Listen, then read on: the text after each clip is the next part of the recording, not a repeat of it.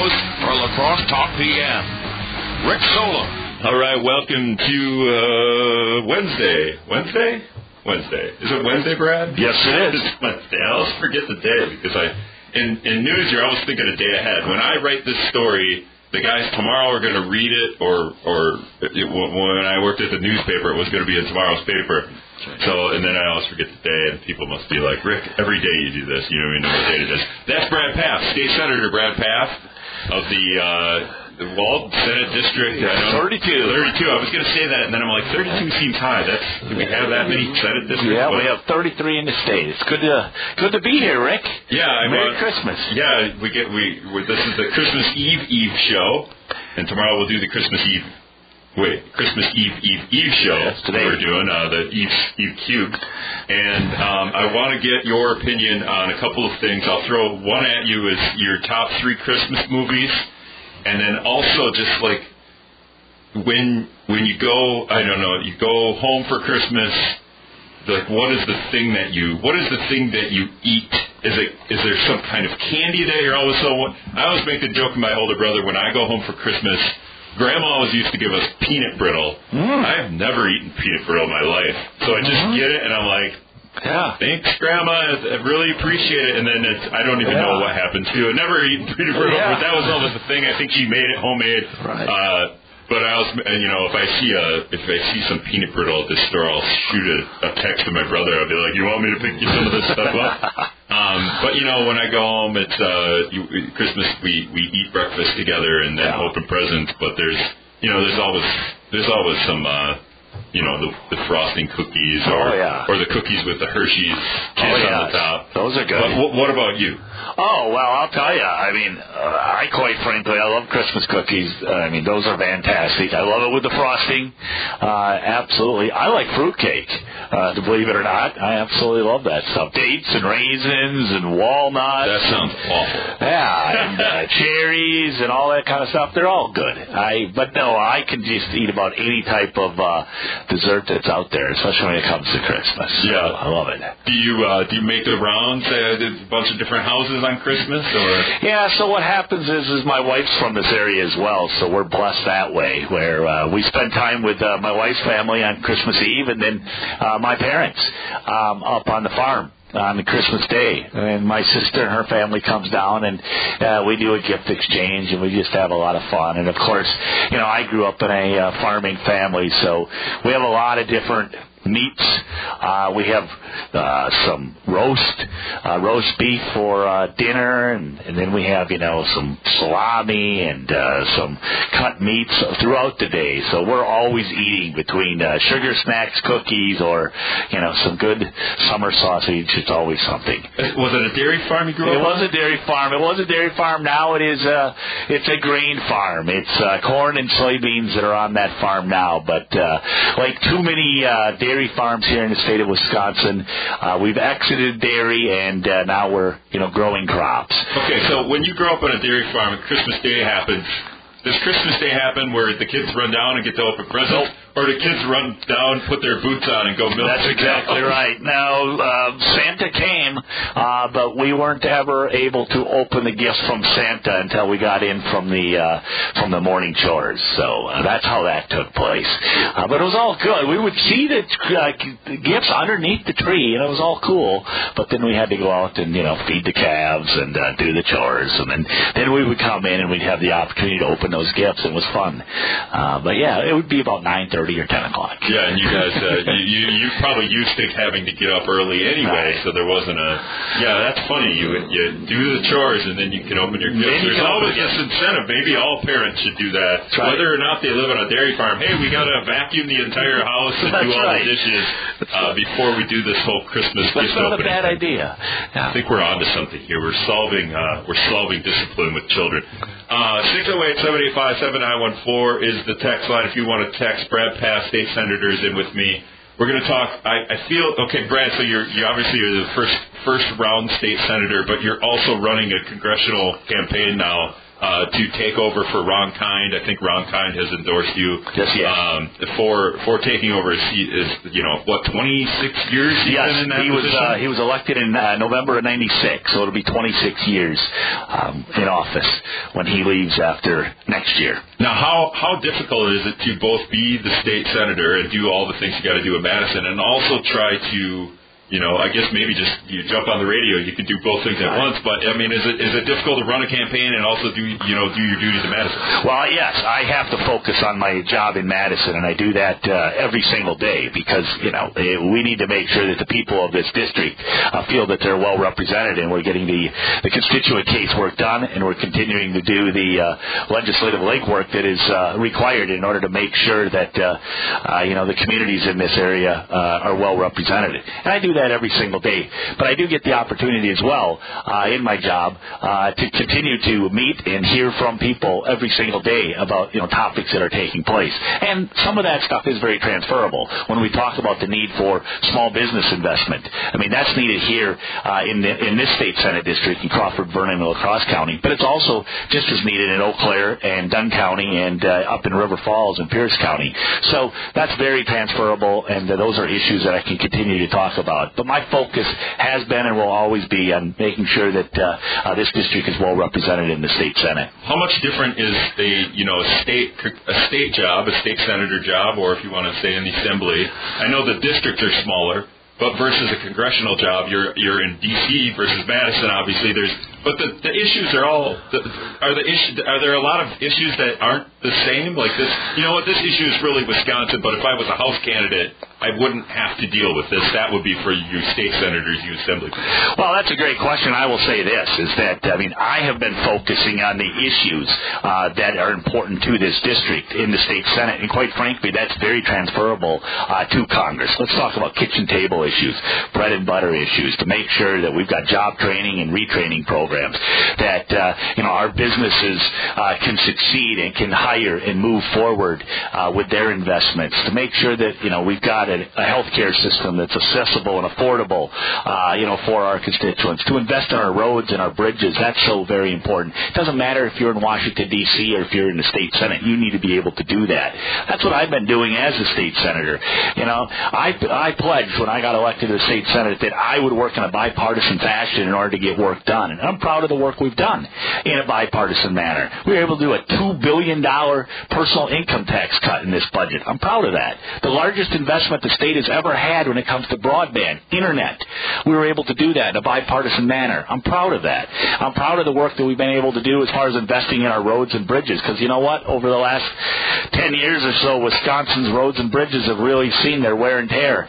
And I was glad that I was able, we were able to step forward and get some work done. That's the kind of effort going to take out in Washington, D.C. as well. Because, Rick, let's be clear. There needs to be changes made in Washington, D.C.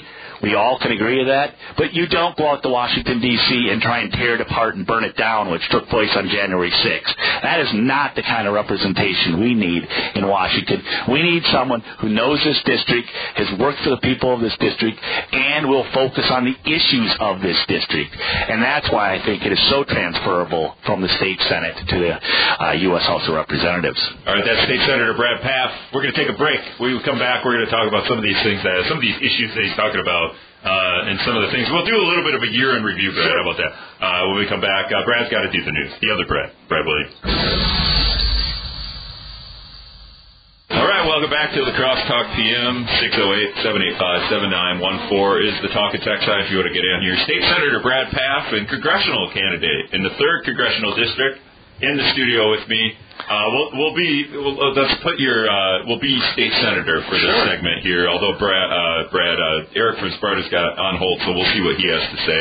Uh, that might be interesting. But um, Burl Ives, you, I I think you mentioned Burl before Ives. the show. you mentioned Yeah. Burl Ives. So what's cool about uh, it, it- Christmas time? Once December hits, once November hits in my dad, mom and dad's house, that's when Christmas music starts. It. Mom doesn't like it, but dad starts it November first. Uh, December first is my rule to play old Christmas classics, and I like to play these kind of music because when I was a kid, I would ride with my grandpa to the other grandparents' house for Christmas, and he would always play these songs, which I hated. I'm like, Right. Grandpa, put on, you know, whatever stupid rock station or whatever Yep. I wanted to listen to. Yep. Um, and I always complained the whole way to Grandma's house about Grandpa playing these old stupid songs. and now I'm, you know, and now it's nostalgia for me. So I kind of, Nostalgia. It's Rudolph the Red-Nosed Reindeer. Yeah, so I- Little Lives and the Melting Snowman and Herbie wants to be a dentist. And uh, what a what a movie. yeah. So I, so I always love, uh, I always love listening to old. It's just a little bit of nostalgia, reminding me of the times when I had grandparents that were on this earth, and uh, we would go and visit each other on Christmas. Mm-hmm. Um, all right. Well, we're going to transition here to Eric from Sparta's calling in. Eric, you got a question for State Senator Brad Pfaff? Yes, I do. It's about politics. Okay. I was wondering, uh, you were running against Derrick Van Orden, is that correct? That is correct. Um, you think uh, Governor Pritzker of Illinois will send you a million dollars so you can beat um, Kapanke like you did last year? Get more money? Politics is money, you know that. You think he'll send you another million bucks this year against Van Orden? Well, I will say this, is that I am running for the United States Congress because I do believe that we need to make sure that we have someone that represents this district that will work for and fight for the people and the communities of this area. I think it's important, Eric, that our, our member of Congress that represents this area is someone that is from here, understands the values and the people of this area. And I think we have, need to have someone in Washington, D.C. that's working for us that will work on kitchen table, bread and butter issues that people every single day are focusing on, and that is jobs. That's making sure that their kids have opportunities to succeed, to make sure that, you know, we've got roads and bridges that are passable, that we can drive to to, to get our groceries. We got to make sure that, again, we focus on the issues that are important uh, to the people here in western Wisconsin. And I will tell you this, is that uh, I think there's way too much... Uh, people in Washington, D.C. that are focusing on issues that are not in the best interests of the people of this area. I think there's a lot of games are being played right now in Washington, D.C., a lot of gotcha politics, a lot of too much partisan politics that's taking place, and there isn't enough focus on the real needs that are taking place here. You know what? There's way too many people in French Island right now that can't turn on their faucet and take a drink of water because you know what? Our federal government's not stepping forward and trying to provide that kind of PFAS assistance that is needed, putting a policy in place to make sure that we can have a standard of clean water and at the same time provide the infrastructure assistance that's needed so we can put in uh, the kind of technology that's needed in order to remove this forever chemical from our water. That's the kind of things that need our politicians need to be focusing on. I know I'm doing that in Madison. That's where we need to be. Uh, so I would just say this: is there's too many games that are being played in Washington D.C. right now. There's too much gotcha politics. Not enough people are focusing on the needs of the specific district. And I am proud of the work I've done in Madison as a state senator to focus on the needs of this district. And if I get the opportunity to serve in Washington D.C. as the next member of Congress, I can guarantee you that I will focus like a laser beam on the needs of the people of the 32nd and the 3rd Congressional District here in Wisconsin. You totally skated by the question, though. You know that. No, I want. This is something I want to talk about, and I will do that in the second half of the show because it's more of a congressional issue. But uh, for anyone that's listening, I'm going to ask Brad about about campaign money um, in, a, in a bit. Not not not personally, Brad, but just in general. Um, and but but before we, get to that, campaign finance reform. I will be the first one to admit that I am happy uh, to sign on and support. Uh, Well, is there a bill in- campaign finance reform? Is there something right now in the state legislature that's moving? No. There's not something that's moving in the state legislature when it comes to campaign There has in the past. There has been this in the past. I think, uh, you know, either out of Milwaukee or Madison. Uh, I don't know if it was assembly person or a senator, um, because we changed the rules over the past few Right. years. Republicans changed the rules on uh, the ability of of taking in money. Um, and the, the way I see it, Brad, is, and we're talking with State Senator Brad Pfaff, is uh, there there is a limit on how much money that I can give you, correct. me as a citizen can give you, and then there is a limit on entities. That, that is right. That is But correct. there is no limit on how much money I can give the Republican or Democratic parties of the state, right? Like there's That is that correct. I mean, on the, at the federal level, obviously, in the 2010 Citizens United U.S. Supreme Court ruling, you know, did you know made some fundamental changes when it came to overall campaign finance. Uh, at the national level. At the state level, in the state of Wisconsin, there were also changes that were made as far as individual limits. Uh, an individual can donate uh, in the state of Wisconsin up to two thousand dollars of individual money to their state senator um, for their campaign. Um, the same uh, is said for uh, uh, corporate entities, uh, as as the same as for political action committees.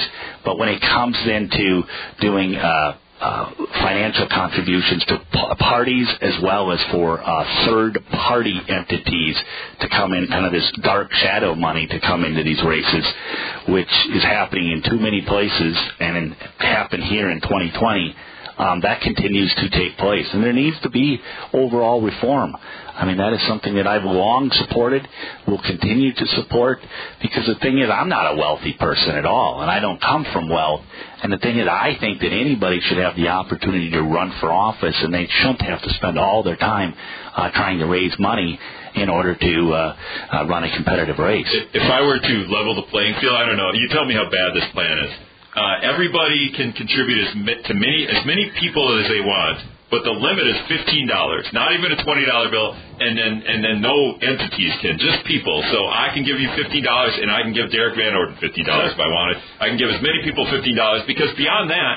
Uh, you know, regular people don't have more. The, the idea of giving you fifteen dollars and giving a politician fifteen dollars to a lot of people is like laughable. Like, why would I ever want to contribute money? But if it was just fifteen dollars, and everyone, and that's all. I mean, you guys would really be, maybe you maybe you would be on the phone all the time then. I don't know what would happen, but I tell you this: back in the late '80s and early '90s, in the state of Wisconsin, we had something called a, uh, public financing, and if a candidate agreed to limit how much money that they would spend in a race. Uh, there would actually be some uh, assistance that would come. You know, the state of Wisconsin would provide assistance because, I mean, during if you do your income taxes, you can see are you willing to donate a dollar, yeah. um, that type of stuff.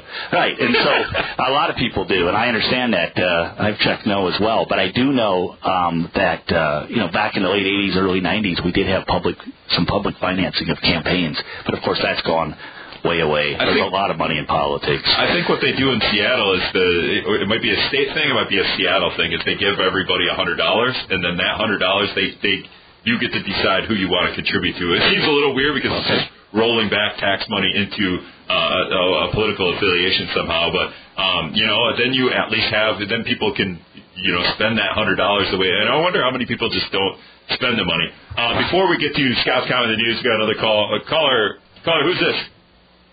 Yeah, it's Joe. Hey, Joe, you hey, got uh, a question Brad, for Brad? You're gonna, um, if you're going to be honest, maybe be honest about January 6th because uh, Nancy Pelosi and the FBI were all involved in colluding um, to create uh, people to uh, go after people that went to the Capitol that didn't cause an insurrection. The FBI and Nancy Pelosi all were involved in colluding and creating the insurrection, if that's what they want to call it. But maybe maybe um, maybe look at the, the the tapes that haven't been looked at of the footage of what happened because I saw police letting people in to the Capitol, telling them to be good, and so you don't, but you don't ever hear that on the news. Well, I will say this: is that I think January sixth was not a good day for our country. I thought it was an assault on our democracy. I thought it was an assault on our Constitution, and uh, you know to have our nation's capital quite frankly, have people climbing scaffolding in order to break windows to get into our nation's capital, and then have someone carry around a Confederate flag in the halls of democracy in Washington, D.C., I don't think that's a good day for our country. That is nothing to be proud of. Um, that uh, that was something we can never have have happen again.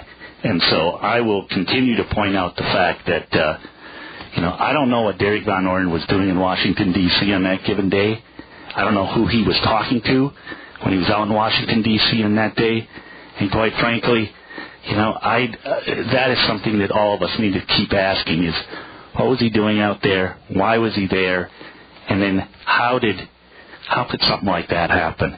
I mean, we can agree to disagree when it comes to you know the election but the thing is this, is at the end of the day, our democracy is based upon the fact that you know what, we come together, we can try and get things done. Republicans and Democrats. That's what I believe. Those are the values of Western Wisconsin. The values of Western Wisconsin are not having tear gas, not having, you know, uh, police officers losing their lives, not having a situation where, you know, our, you know, people are trying to threaten a vice president of the United States. That just is something that's not defensible. And I, I will continue to point out the fact that we can do better. There is no way that we should have CBS News Brief, America. There's there's no way that we should have a situation in this country where you know uh, our democracy is under assault like that. That our Constitution is under assault. Uh, that was wrong.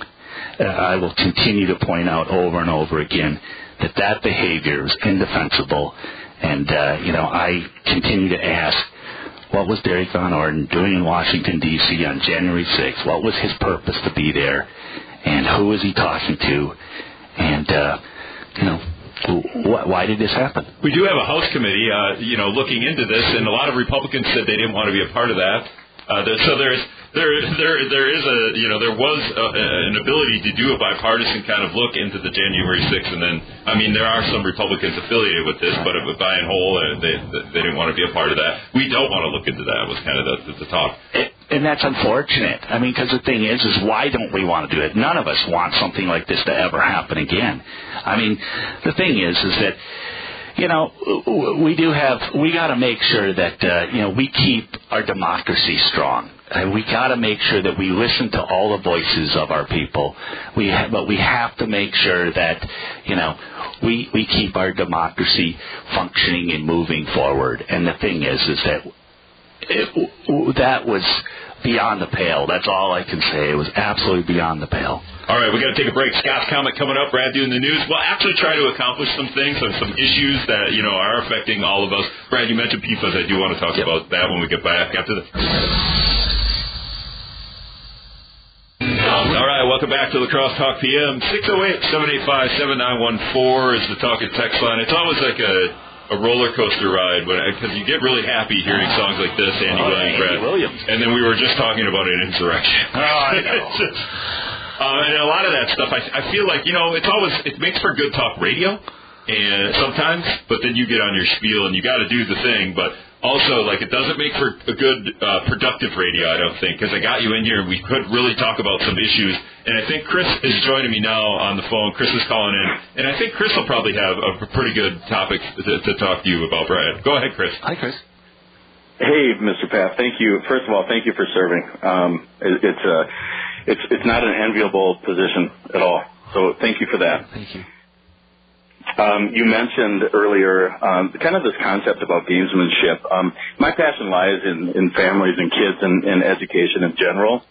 How do we limit some of that gamesmanship that we see in education? That's kind of my first question here. And then, to what degree do you think education systems, especially after the, you know, this this mess of a pandemic, can we use this to reform to help us move forward in our communities? Can can can the can the education system be reformed enough to really anchor cohesiveness for our communities? Oh, that's a great question, Chris. My answer is, is that I would really like to work with you on that because I do believe that our education system is, you know, the great equalizer. It gives all of us an opportunity, regardless of our zip code or where someone is born or their family background. They get an opportunity uh, to exceed, uh, to succeed, to come into the classroom and to participate and to learn from one another. And um, we have to we have to make sure that we get back to what you're talking about, and that is that cohesion, uh, focusing on the needs, obviously, of the child, of the student, but also recognizing what a quality public education means for a community and the pride all of us can have in the fact that we've got, uh, you know, a wonderful, wonderful public education system uh, in this area and in this state. We need to continue to invest in that. But there's things that we do need to talk about as we go forward here, and the pandemic has kind of pointed this out. Is the fact that you know we do need technology. And so, you know, we spend a lot of time talking about, you know, broadband and internet, but what this really means is making sure that, you know, we connect our households and we give you know everybody an opportunity to get on the internet. And of course, we learned through uh, you know last year that uh, in many of our schools, you know, maybe here in the city of La or in our rural areas, that too many of our families didn't have connections or you know had to uh, check out hotspots from the local library or from the school district in order to uh, you know do their lesson plans. So that's something we got to talk about. I think there's also more we can do when it comes to early education. Um, you know, we talk a lot about uh, four, you know, pre-K and four-year-old, but I mean, there's even talk about some three-year-old, and what more can we do? Because, you know, those young children, I mean, they're really learning a lot at that zero to three age, and so we need to figure out what we can do there in order to continue to stimulate the brain and get our children uh, engaged in a path to learning well, did, uh, early on. Didn't you guys in the Senate pass a bill to mandate cursive?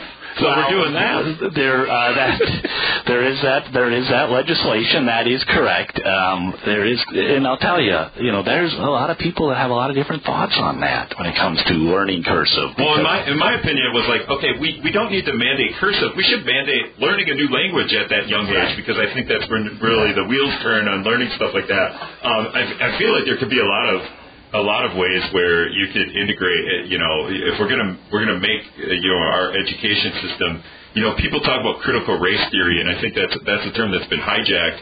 Um, but there's some there's some critical history going on that we don't learn about. Eh, you know, in, in terms of our schools and uh, you know, just the, the idea that we, you know, there there are there are some lessons to be learned in our history that we could be teaching in schools, but apparently we just don't we don't want to do that. Yeah, there's again, there's only so many only so many hours in the day, and of course there's there's a lot that we need to we need to make sure that we have financial literacy in our education. We need to make sure that you know we do teach world geography in our education because again we live in a globalized uh, world. I always see the joke. Uh, uh, I, I, I would want to learn about the stock market, like right. something I could learn in high school, uh, right. uh, just to teach basics of, of how or or how to do my taxes. That's right. But no, we're going to learn how to balance a checkbook. That's we're right. gonna, yeah. you know, we're going to take a, a, a food a, a home economics course to learn how to, you know, make a pillow football. And it's just like, and, and not that there's anything wrong with that, because I, I mean, I forgot how to make that pillow football, but I do have it at home yet.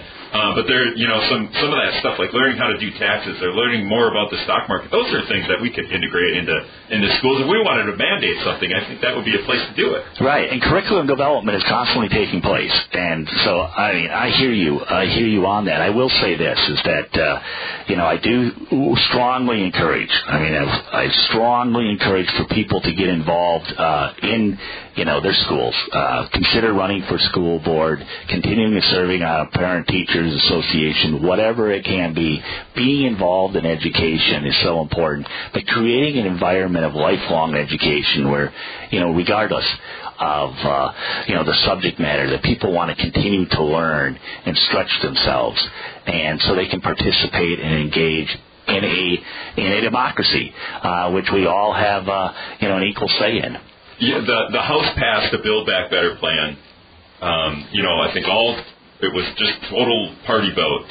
No. And uh, you know, you're you're running for Congress, so I believe you would have you would have probably been, you know been part of this. In that Build Back Better plan, there is an avenue there for free uh, two-year school or tech school. I think uh, anyone could go. I mean, these, these are things. These are equ- equity issues that uh, if if I have the ability to go to college you know, there shouldn't be a like, how am I going to pay for that? And then just I don't get a, I, I don't get to continue my education. But that that I don't know. Do you think that will continue? It sounds like the Build Back Better plan might be on on the outs, but maybe something just that avenue. Hey, you're going to get a two-year tech, tech degree, or you're going to be able to go to a two-year college for free. I mean, what do you think of a plan like that? Well, I do think that there's constant work that is taking place. So I will talk real briefly on that Build Back Better. I think there's a variety of different uh, uh, pieces of legislation that can be broken out and, and put into separate bills. So we'll we'll see how all that works out. But in regards to you know making sure that people uh, can get the job training and the education that they're looking for for their career, and at the same time not break their piggy bank, that is something that we all, regardless of political party, we should be figuring out how to do that. And so, as a member of the state senate, I'll say this: is that uh, you know I've been part of this conversation within the higher education committee as well as in the uh, economic development committee that I serve on. These two separate committees where I sit down with chambers of commerces and private business, as well as our K through 12 school systems, our technical college system, and our UW system, and figure out what more we can do to create job training and apprenticeship programs in which people can learn on the job or get credit uh, while they're working. What more can we do there? What more can we do to make sure within our K through 12, our high school system, by the time someone's a junior in high school, can they be taking, you know, uh, classes at Western Technical College or at UW La Crosse or Viterbo, wherever it may be, and get college credit, and at the same time, you know, not have them cost a, you know, an arm and a leg in order to get this. What more can we do to make higher education more affordable? Because you know what? It's not affordable uh, right now. I mean, we've priced ourselves out of this, and the thing is, is that, you know, not every person needs a four-year education. But the thing is, providing opportunities for people to better themselves, and as our economy continues to change and evolve, we need to make sure that we have an education system that's in place that is adaptable and allows people to get this, the training and the skills and the certifications that they need in order to continue to move forward. So I'm going to continue to advocate for that. You know, the thing is, I, I'm going to do everything I can to lower the cost of education, to uh, make sure that uh, you know we don't have these uh, education systems, the K through 12, university, technical college that operate as separate islands, and they don't. They're doing a good job of working together, but there's more that we can do on that. And of course, when it comes to what can we do in order to, you know, make sure that uh, you know everybody gets an opportunity uh, to uh, have a uh, an education when they when they need it. I mean, that's something that uh, is imperative that you know we actually talk about this and we actually try and work towards it. Because right now, what's happening, Rick, is when people graduate from high school, there's a clean break. And what can we do to, you know, have this thing be more transition right into another certification program at a technical college or at a four year? What can we do? We need to figure that out, and then we need to figure out that pricing structure. We're speaking with State Senator Brad Pfaff, uh, also congressional candidate Brad Pfaff, in, in, in studio here with me today. Yeah, the um, part of the part of the news today is the Biden administration is now flip flopped again. I think uh, uh, uh, not too long ago they said they weren't going to uh, continue with um, uh, delaying student loan payments. You know, that, that's gone now. I think they pushed to May 1st, where the, the student loan debt won't won't be enforced. Um, in, instead of, you know, I think a lot of people get, I, I don't know if jealous is the word. If we're going to, you know, relieve student loan debt, we're just going to give everybody twenty thousand dollars to go. That might be that, that might be a way to do it. But is there a better a better way to do it in terms of, hey, I don't don't saddle me with twenty percent, ten percent loan payment, loan interest right. rates. Is there? Can we make it like my house my house loan interest rate is my mortgage rate is like one point nine percent is there a way to do it? Why why wouldn't we do? Why can't the government do something like that for that's a great point. I mean, that's a very great point. Uh, the thing is, is why can't we continue to work? You know with the financial industry. And of course, none of us want to replay of 2008 and 2009 when all of this stuff crashed. Um, but the thing is, is that you know, through the equity markets, we've been able to figure out a structure to make home loans and car loans affordable why are student loans so terribly expensive right now? Yeah, How can we figure something out in a secondary market in order to make it where you know people can have access to you know loan money if that's what they need, and at the same time it's not going to break the bank for them to pay it back. Um, you know we've got to figure that out. This nation figured it out when it came to car loans and home loans. How come we haven't been able to do this yet? Yeah, if I don't have a if I don't have a great credit score, and I don't have a great paying job and I go to get a mortgage loan, they're going to go, no, you're not good. But if I want to go get a student loan, like, good to go. You're 18. Have at it. Good luck. Right. You know. That's right, and that's something that we do have to have a real serious conversation. What is the government's role on this? How can we encourage more private sector involvement uh, in this? And uh, you know, how the system we have right now obviously um, is not ideal and it's got to be changed. I mean, so we have to figure out uh, an approach to this, and quite frankly, I'm all ears. All right, we're going to take one more quick break. We'll be back. All right, we're gonna we're gonna we'll just play Bruce in the background here. Uh, Brad Pfaff, Senator Brad, State Senator Brad Pfaff's in here with me. I want to I want to. This is almost it's an easy issue to to say like. Uh, you know, I really feel bad for the people on French Island. They're, they're private wells, and and they're, we're almost on the year anniversary of them having to to drink. Uh, here we go. uh, To drink bottled water. They've been on a year now. They're on bottled water. I can't imagine. And I don't know, uh, Brad. I don't know if they have to take if they could take showers and be safe about. You know, you don't want to. You know, I'm in the shower. I'm drinking water all the time. I just just take a gulp right out of the shower hose. Right. But what, like, what's the plan? Do we do we does the does the can the government just go here, hook up to the La Crosse water system, and it'll be paid for? Or for paid for for a decade, or is that? I mean, that seems like the best way to get about this is, is to kind of get into the government, or the, the, the La Crosse water utility, and be part of that, as because the private wells are never going to be fixed, right? Well, uh, there's a couple things here. First of all, the uh, town of Campbell, uh, the elected officials in the town of Campbell, they are having those conversations, uh, what they can do. They're having conversations in regards should they put their own municipal well in place. I know that's a discussion.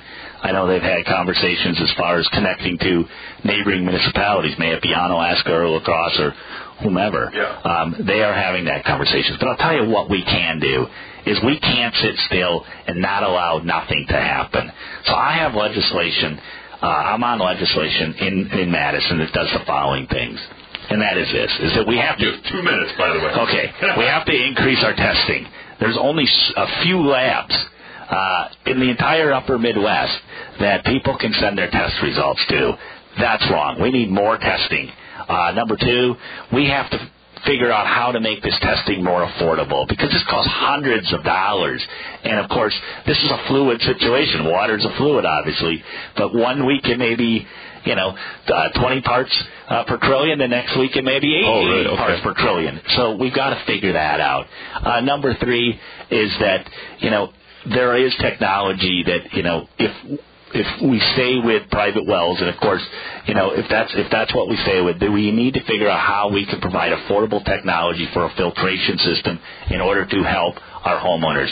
Because through no fault of their own, they have a situation where they can't, you know, turn on their tap and get uh, a glass of water, and that's unfortunate. Yeah, for sure, and and and it's it's been a year, so it's just like you know, well, what? And I understand that they want to think through, but I think some of the federal money that they're getting is going to uh, expire at some point, so there does need to be a solution. Yeah, we do eventually need to have a solution. And the thing is, is that, I mean, let's come together. Because the thing is, it's not just Democrats or Republicans in the town of Campbell that are drinking this water. I mean, it's Republicans and Democrats, independents, all of us. And the thing is, is that enough of this. Let's figure out what we can do. The state of Minnesota has put a, uh, a plan in place. You know, why can't we here in the state of Wisconsin? But again, it's another example, Rick, of just partisan politics run amok. All right, State Senator Brad Pfaff, real quick, you got 30 seconds. Top three Christmas movies? You got a top three? I do. I, I will say this. Uh, I like Die Hard. You know, I'm a Bruce Willis fan, and of course, you know that's kind of a, a cool Christmas movie. It's not really Christmas. Controversial. Brad Pfaff says Die Hard's a Christmas movie. Yeah, Okay. I, I'll say that. I do like Home Alone. I like Home Alone one. Uh, I like Joe Pesci. I think that's awesome. And of course, you, you have to love a Christmas Vacation. Anything with National Lampoon, I find that absolutely hilarious. All right, that's State Senator Brad Pfaff. Hey, thanks a lot for, for joining me today. Thank you, Rick. Wisdom News Time is 6